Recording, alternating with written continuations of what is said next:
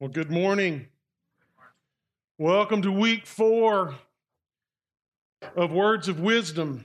And uh, always good to have uh, Casey Fry uh, in town to, to help lead worship. And uh, this is the first time his wife Kathy has ever joined him. And I, I don't know about you, but I was a little bit impressed. I was a little bit impressed. Never heard her sing. And uh, thanks for uh, Steve and Becky Williams, just incredibly talented not only musicians, but just worship leaders. And uh, something that we have not talked about that we need to, because I see him sitting here today, is Alton Caesar was inducted into the Placer Hall of Fame and uh, a- Athletic Hall of Fame. And so, Alton, would you just, I, we just want to acknowledge you this morning. Would you mind standing up? I know you're, you're not happy probably with that, but man.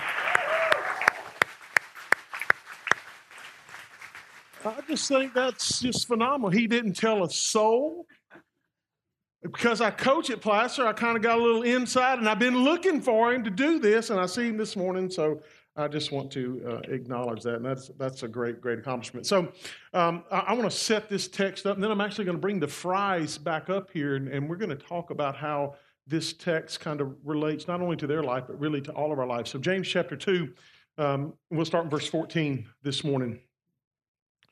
What good is it, my brothers and sisters, if someone claims to have faith?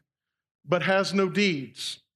Can such faith save them? Suppose a brother or sister is without clothes and daily food. If one of you says to them, Go in peace, keep warm and well fed, but does nothing about their physical needs, what good is it?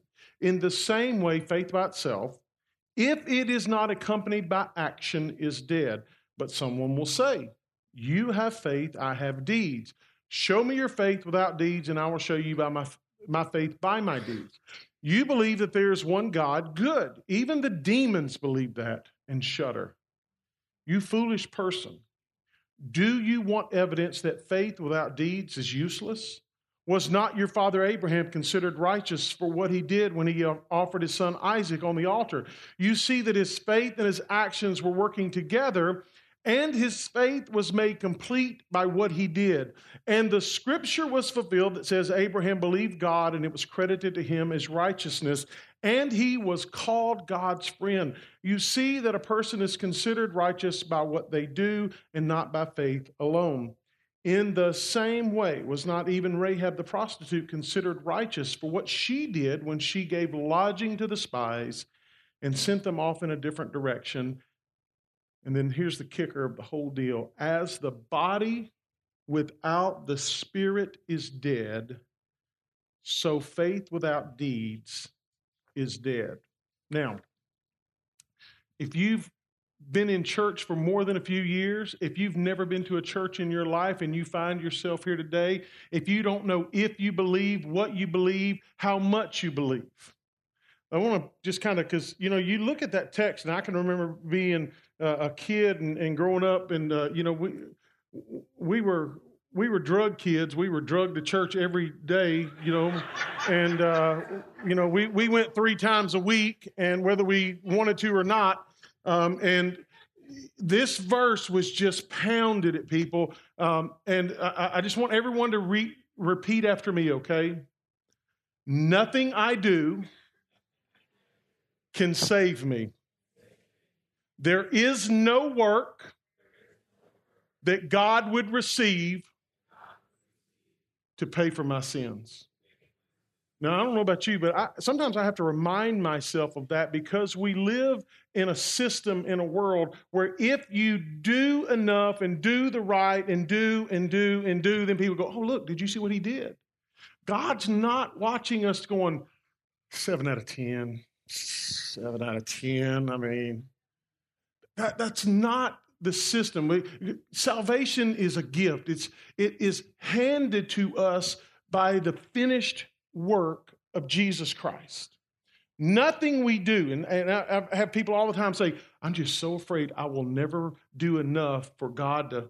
Listen, you're never going to do enough.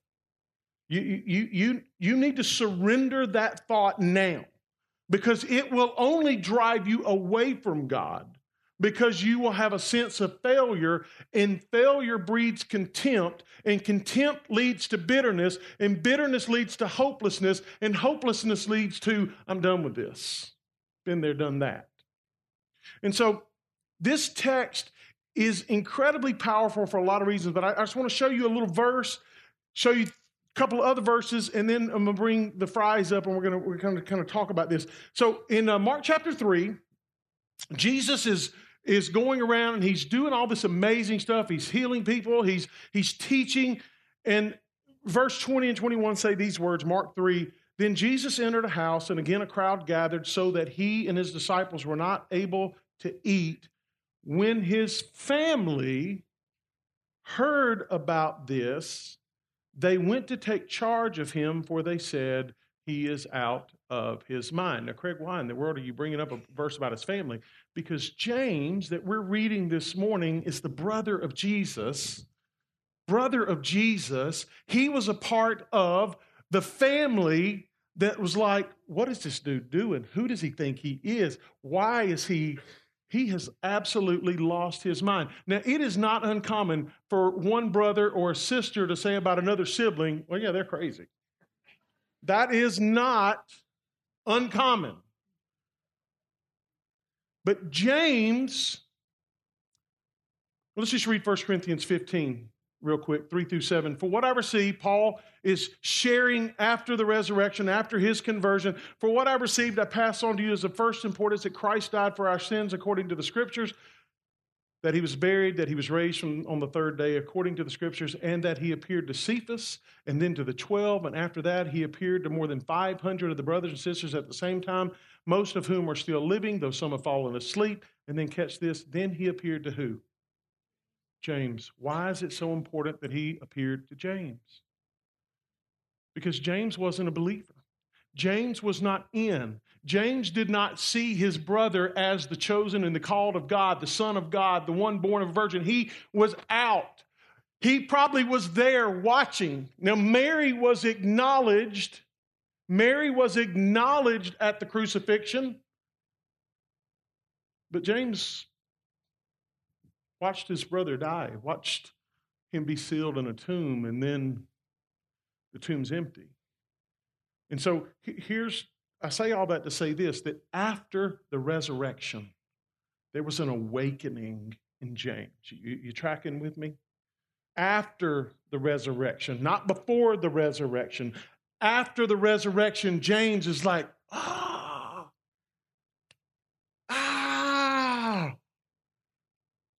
And he gets it. But isn't that all of our story? We, are confused, we're skeptical, we're like, I'm not in, don't believe that, that's crazy, that, what, what kind of deal is that? And then there's some awakening, there's some event, there's something that happens in us or around us, near us, by us, whatever, and we go, oh my goodness, this thing is real. He really did do what he said he really did. And it's that, that resurrection, that, that awakening to new possibilities, the awakening to the story of the good news, not the you work your way to heaven news, but the good news, which is the gift of God poured out for all mankind. There's something happens when you realize you can't do anything to save yourself, that you are hopeless, which doesn't sound like good news, but that somebody loves you enough. And when you cried out, Daddy, in the grocery store, he turned and he handed you a gift and said, Here, my son, my daughter.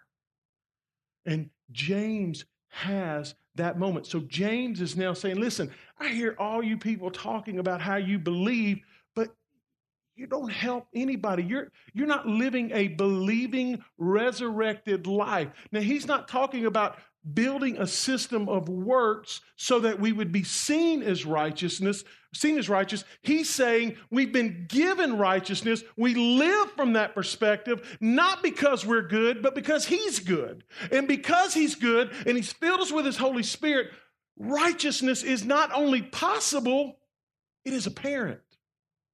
But we live, we live in a way that the world goes, What happened to those people? I mean, I remember that dude when he was, and you know, we all have had that that moment when somebody comes up to us and you're having a conversation and and you're talking different, you're you're acting different, and they go, uh, uh, "Something happened to you?" Well, I had this encounter with Jesus. Oh, you're one of those people. I don't know what you mean by one of those people, but my life is markedly different now. I no longer live because I think that I've got to prove something. I live now because God proved something, that his love was greater than my sin. That's what James is after in this passage. But here's the rub for all of us. Here's the rub for all of us. Can I just say this? That we say we believe a lot of things that we not only don't believe, but we don't live on the belief of. Y'all didn't hear that, did you? So there are a lot of things that we say we believe, but that we don't live in the practice of believing faith. What are you talking about? Well, how many of you believe? How many of you believe that Jesus Christ, raised from the dead, overcame our sin problem, and He is the way? How many of you just believe that? Okay, so if we believe that, then that leads us to a point of action. Okay, now here's another one for you. How many of you believe that God not only answers prayer, but still does the miraculous in day to day life?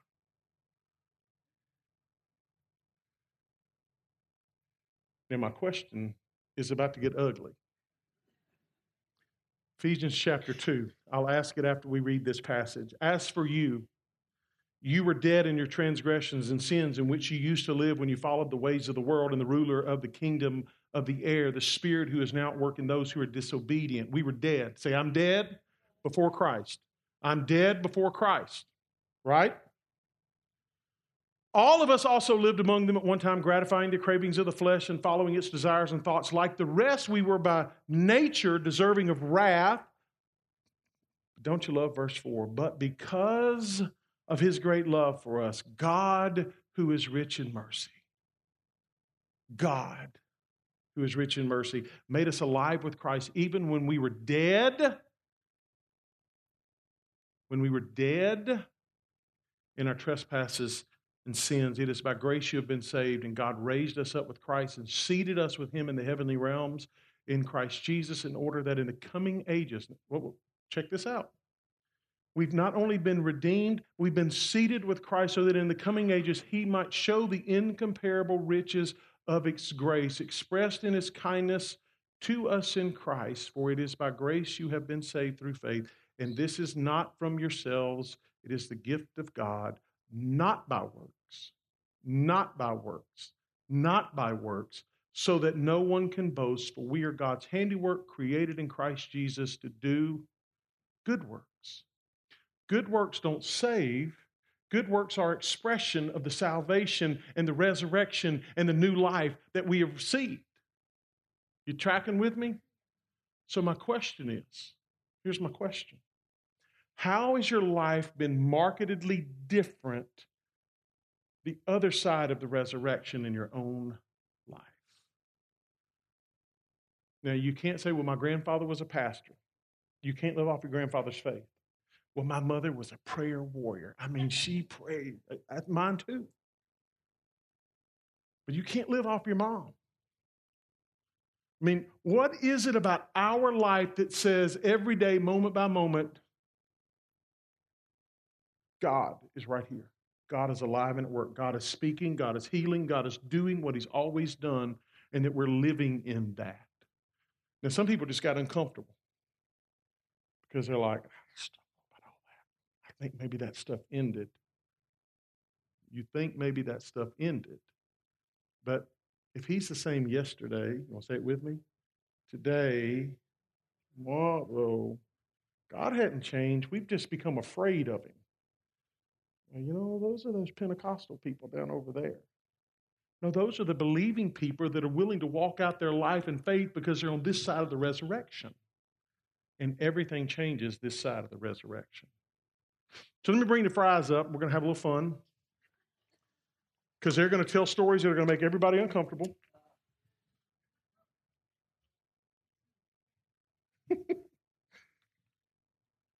Y'all welcome Kathy and Casey oh, Fry again. You. And I'm going to.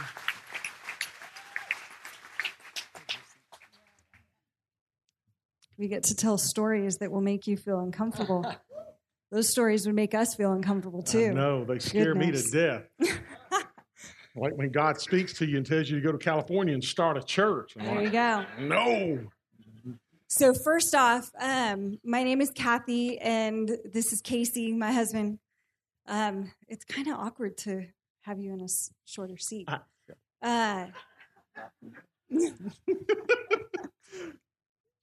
I want you all to know that that I'm a stay-at-home mom um, who loves Jesus, who loves my family.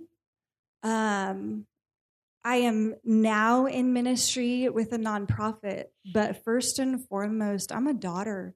I'm a daughter who desires to be about my father's business and about kingdom investment. Um, it hasn't always been that way, or I have thought that kingdom investment looked a lot different. And I classified ministry as doing things within the church, but they weren't really the ministry that um, Jesus did, that it speaks of in the Bible. And so for us, there was a shifting that God had to do. Um, I'll disclose my age, but this it doesn't go out of this room. Okay. So I'll be 46 this year. Um, for, I'm 45 now, but 46 later in the year. You remember that, right? Yep. When's your does. anniversary? He's the numbers guy. I am not so much. But I gave my life to Jesus at the age of six. But at the age of 40, I realized that the things that I read in the Bible that Jesus did, that his disciples did, beyond his disciples, the ones who followed him, who truly loved him, those things that he did, my life did not reflect that. And I didn't feel like that was adequately expressing that I was interested in my father's kingdom. So I prayed a super dangerous prayer, very easy. And I said, Lord, show me who you are beyond my theology, beyond the box that I have built you in.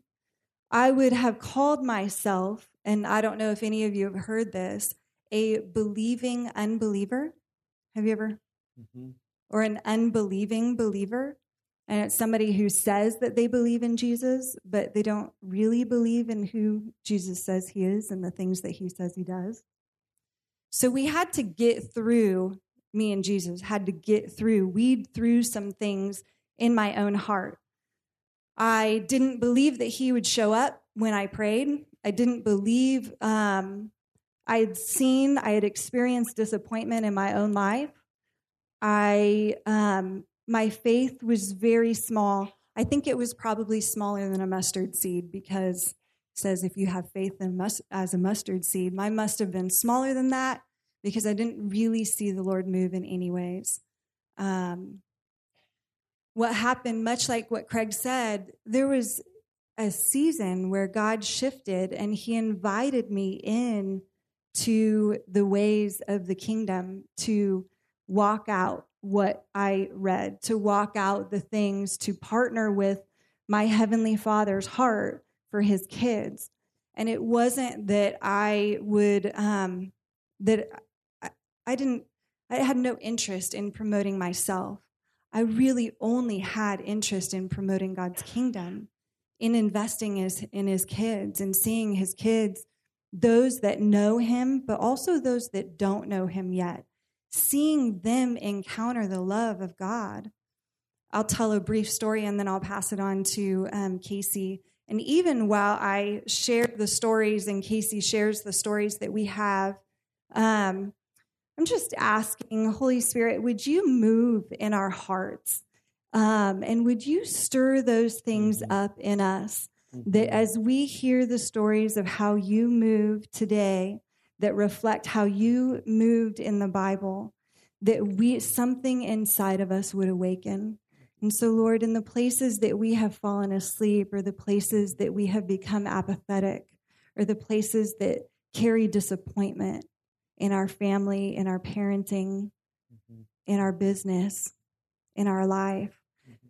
God, that we would be able to lay those today at your feet, at the feet of Jesus, and that once again we would encounter you in a powerful way. And so, Holy Spirit, I just pray that you would begin to speak to our hearts, that you would begin to move in ways that only you can move. So, a recent story. Uh, I was in uh, Chorleywood, England, and praying for um, people there, teaching them and talking about the things that we've seen the Lord do. And there was a woman who was there, and she was completely deaf. Um, and she, we were praying for her throughout the week. And at the end of the week, during worship, she um, made a scene, and I don't, I don't really know any other way to say it. She made a scene. She came up. She was super excited. God had done something. We needed a uh, person to tell us what she was trying to communicate to us. But she had had a um, bladder issue for many, many years. And she knew, she physically could feel things shift and change in her body. And she just couldn't contain it anymore. And that was a sovereign healing. We had been praying for her throughout the week. But in that moment, when she actually encountered the Lord and the Lord healed her, it was a sovereign moment. That was about two months ago. Well, some of our team went back to England. Uh, they just got back. And that same woman traveled two hours to come and hear our team again at another conference.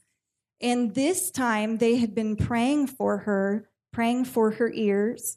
Um, and she had, I, I, believe she may have even been deaf, deaf since birth but her ears opened. And what happened was while they were praying, the music got so loud in her ears um, that she had to take out the hearing aids that she had. And she just kept saying, It's so loud, it's too loud, it's too loud in here. And then she finally figured out, Oh my goodness, I think I can hear beyond what the hearing aids are helping me. So she took her hearing aids out and we have a picture of her, but she is face down on the ground because of this incredible encounter with the Lord that He healed her ears. So I say that because it was a gradual healing. We prayed for her ears two months ago, but her bladder, which we didn't even know anything about, her bladder was healed. Um, there is something about beginning to walk out what you know and partner with what you know the Lord has for his kids and what he has for you and what he has for your families. Um, I was going to share. He's afraid to look, just so you know. All husbands are. Uh, just a, while I was in Hungary in England, our son had a broken wrist. It had been confirmed. We took him um, in. The x ray showed that one of his hand bones, he's a basketball player, he loves to play basketball. One of his hand bones, had, it, there was a fracture where the bone actually was separated from part of the bone. And we, I prayed for him before we left. I did not want his hand to be broken. I was in two days, and that's just a lot on Casey to have three children and to have one with a broken a broken arm, broken wrist. So I had prayed for him. Zoe, our daughter, had prayed for him. And while we were in Hungary, a man came and he shared with me that he felt like the Lord was telling him that somebody with a left broken wrist was going to be healed. Well, there wasn't anyone in the room with a left broken wrist. And I shared with him that I felt like that was my son. And so I wanted him to come up to me after and, and I wanted him to pray for Jake, our son. So he came up to me after we prayed. Later that day, when we got back to the hotel, Casey had texted me and told me that they went in for a second x ray and that there was no broke no broken bone no broken bone shown on any of the x-rays and the boy was playing basketball the very next day yeah, thank you, Jesus. These are things that God still does today. There, like Craig said, there is no, God hasn't changed. And so we have to figure out what has changed that we wouldn't believe and that we wouldn't step in the things that, that Jesus stepped in. We don't have to make this stuff up on our own. You don't have to pave a new way. Casey and I don't have to pave a new way to walk in kingdom and to walk in healing and to walk in the ways of Jesus. It's not we're we're not creating our own enterprise or a new enterprise. All we are doing is coming into agreement with what God has already set in place. Um, I think. Do you have anything to share? He has a ton of ton to share. He's been so patient and so good. So, just want to encourage you to, to uh, not receive any of this as a rebuke, but as an invitation. And I want to share with you the invitation that our family has been receiving over these last several years that has kind of blown our mind because Kathy and I have both walked with the Lord for more than 35 years. And uh, what I have been discovering in this, I, I've had to apologize to the Lord at times because I just have had to say, Lord, I have drawn conclusions about you that you have not said about yourself. And uh, it was a combination of my own fear, my own pride, great mentors who mentored me and what their mentors had mentored them in. And this has been a, a time of just discovering that uh, we had enough faith to be hearers of the word, like the passage talked about last week. There's two trees in the garden in the beginning there's a tree of knowledge and a tree of life. And we had enough faith to position, position our chair around the tree of knowledge. We had enough faith to say, Lord, I want to know about you. And He has been inviting us lately to just say, Yeah, you know enough now. You don't need to know more to do. Just do what you know. Go do that. And I love that it was in this passage that uh, Craig just read, it wasn't Abraham's deeds that were reckoned to him as righteousness, it was his faith.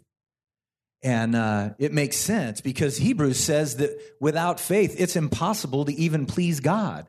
Faith is the currency that he deals in.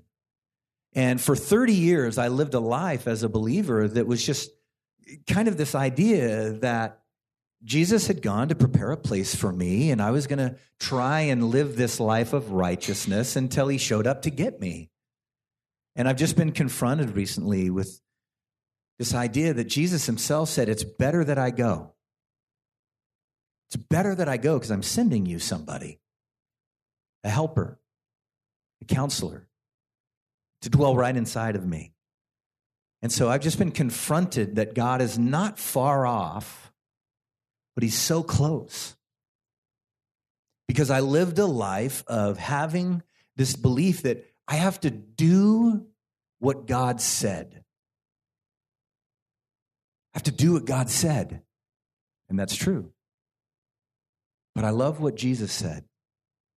He said, I do what I see the Father doing. I want to do what Jesus did. And in order to do that, I got to step into faith and take action. There's got to be action that follows. The things that Jesus did were to have compassion, to love. Jesus is an incredible, the perfect expression of God's heart. And if I want to walk in step with the Spirit, mm-hmm. number one, I have to be walking. I can't just be hearing. Now, should we hear? Yeah. The Word of God in the last text said, Don't be merely hearers, but be doers. And so we have just been in this season of going, Lord, what did you do? Because that's what I want to do. Just like in many ways, my kids want to grow up and model things that I do. I want to model the heart of God. And uh, we fall into this trap sometimes of thinking that if we just position our chair around the information, we often say things like, I got to get that friend to church. Or, I got to introduce him to Pastor Craig. Now, church is awesome. Craig is awesome. But these people need an encounter with Jesus because Jesus is better. That's right. Way better. Yeah. Yeah, you said it. And so what we've been finding in our life as we make as we just submit to the Lord, even today on the way here, we are like, Lord, we just we hope you don't waste these people's time today, God. we have no plan other than just to share with you our heart because we just want to be in step with the Spirit of God. That's what His Word says. Keep in step with the Spirit. And what we're finding is that it happens in Starbucks, mm-hmm. That it happens on the cul de sac, that it happens at our desk, in our living room. And uh, for years and years and years, I was just in this habit of thinking that it would happen here. But God is a God that sends, He's a sender. Mm-hmm, mm-hmm. And if you've been stuck around the tree of knowledge, Kath and I just want you to know there's a better tree. There's a better tree. It's the one that's described in the end of the book, too. It's the tree of life. And God is inviting us to live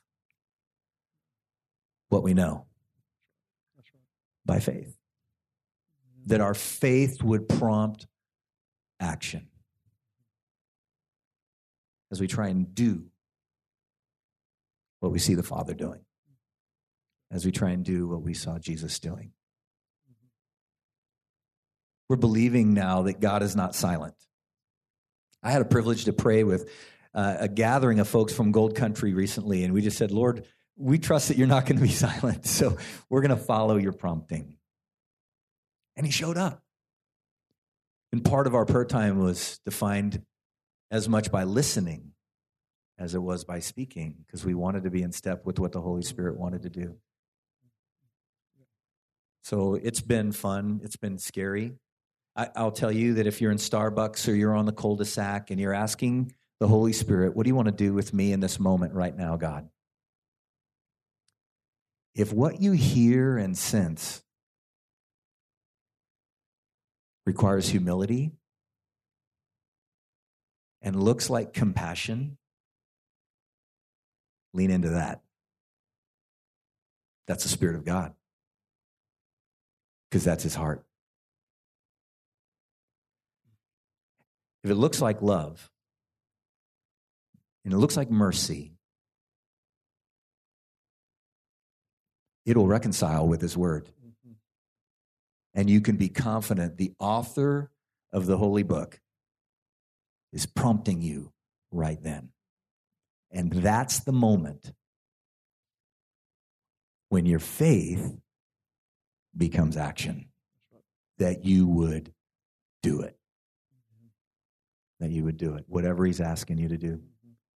And um, there's a couple other things that were probably brilliant, but they're gone. So I don't know. I'm sure they were brilliant. I'm pretty sure they were brilliant. Let's thank Casey and Kathy Fry.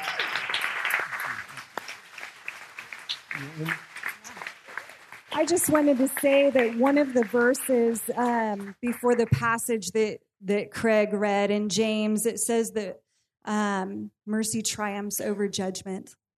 And with what Casey is saying, that oftentimes um, when we step out, it looks like the mercy of God.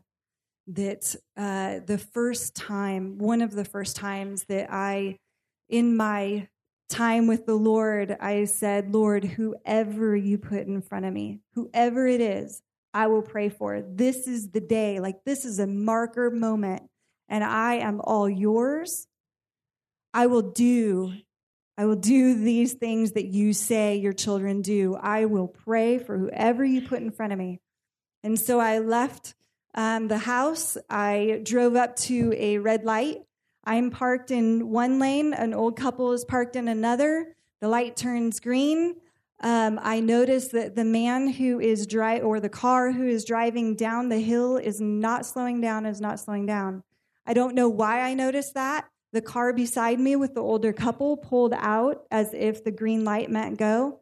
I stayed and they got hit, and the car hit them and it pushed right up to right in front of my car. And the car that hit them kept driving. And after all of that commotion stopped, I went ahead and drove through the intersection and parked behind the cop that was only about three cars behind me. I got out of my car. He looked at me. He said, They hit you. I said, Actually, they didn't hit me at all. I don't know how that works.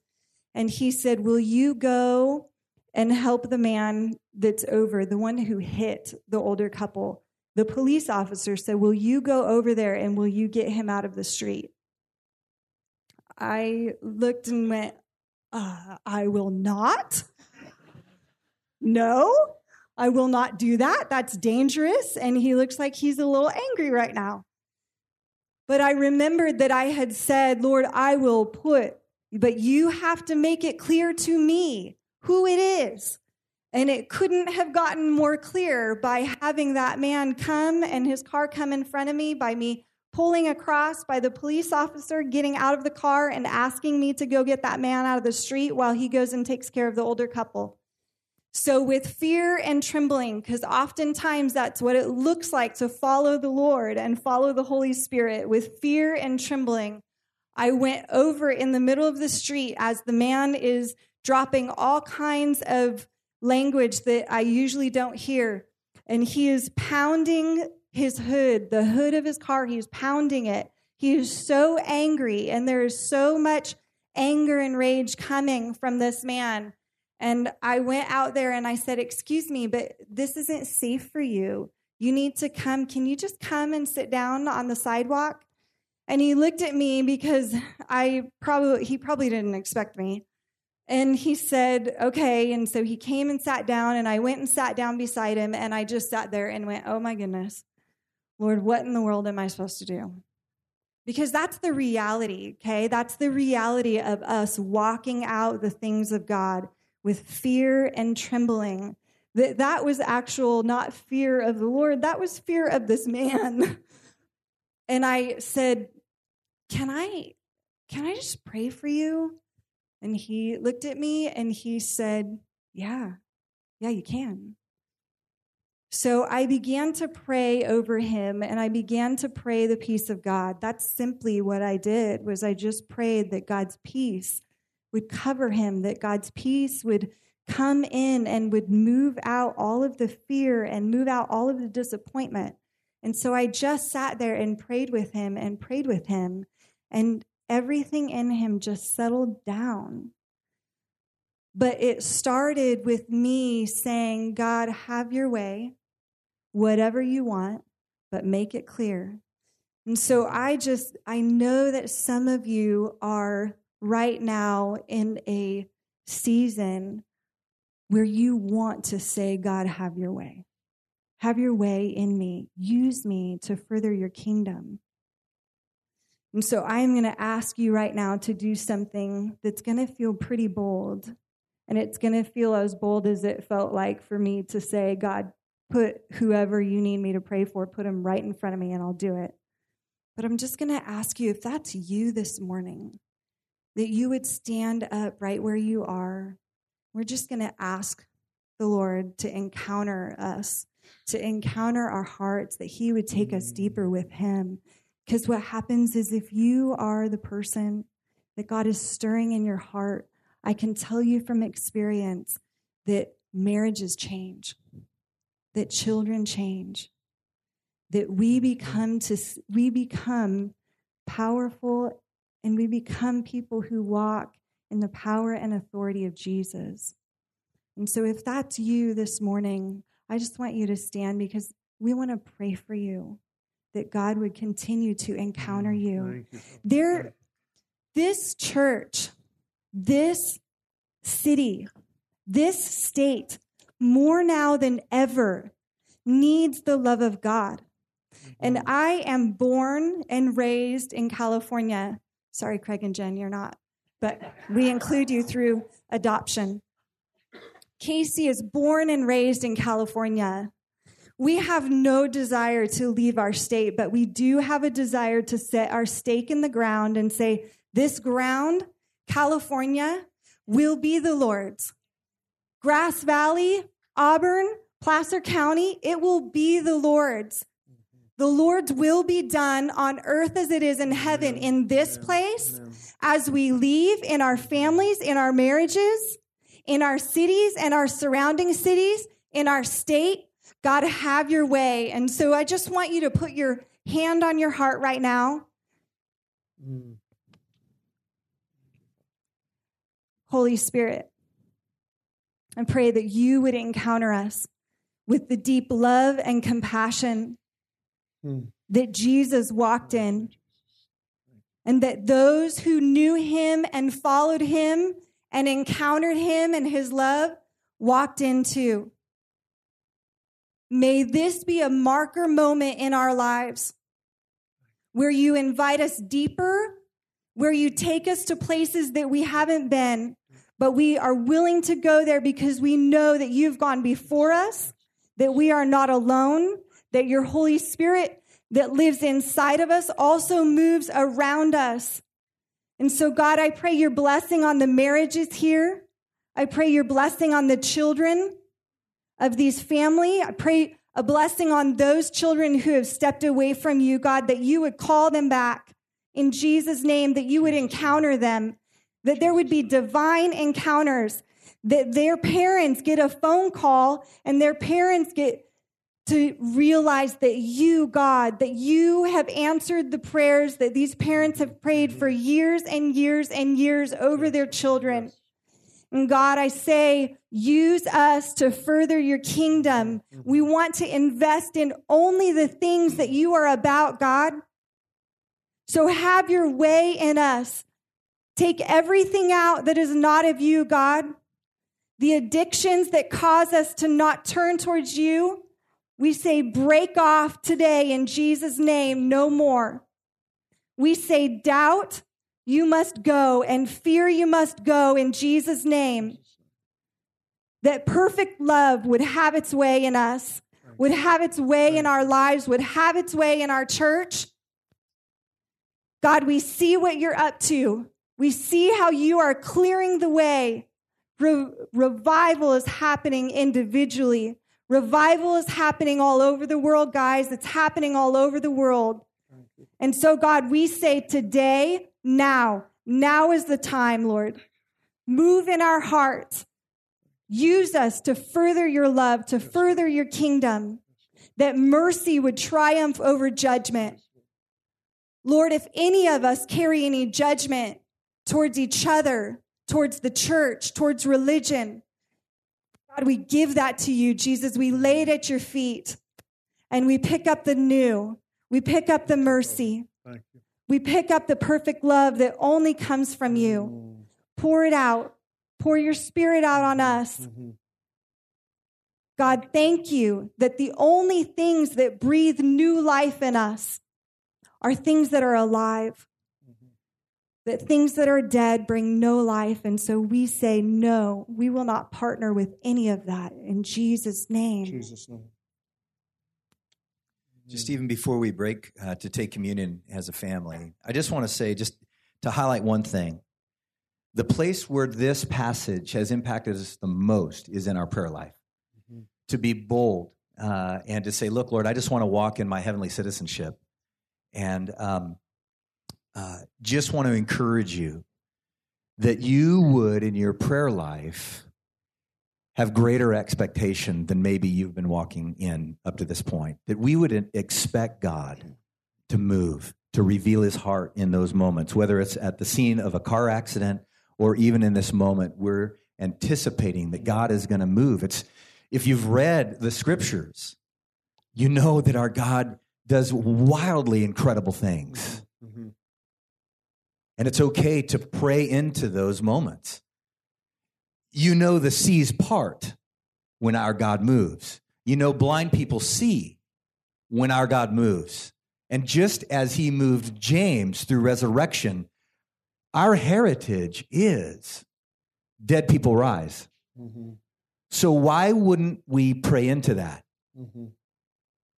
Sometimes it's fear. Sometimes in that moment, we're afraid God's not going to show up.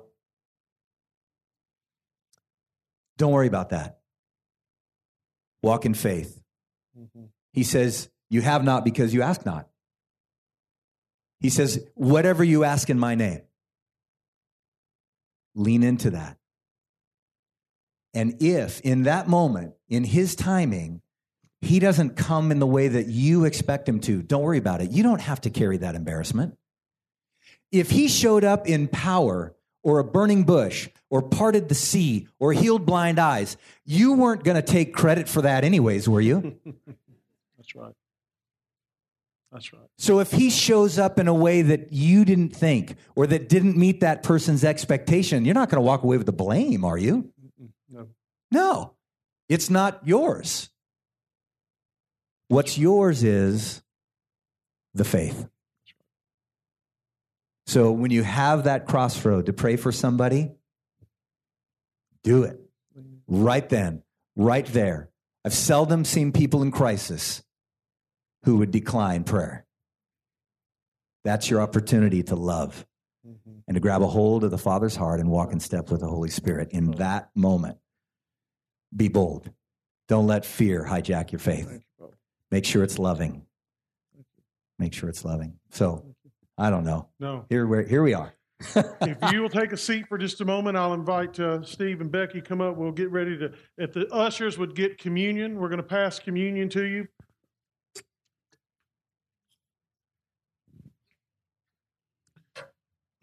Go ahead and start passing, please. You can take whenever you're ready. Um,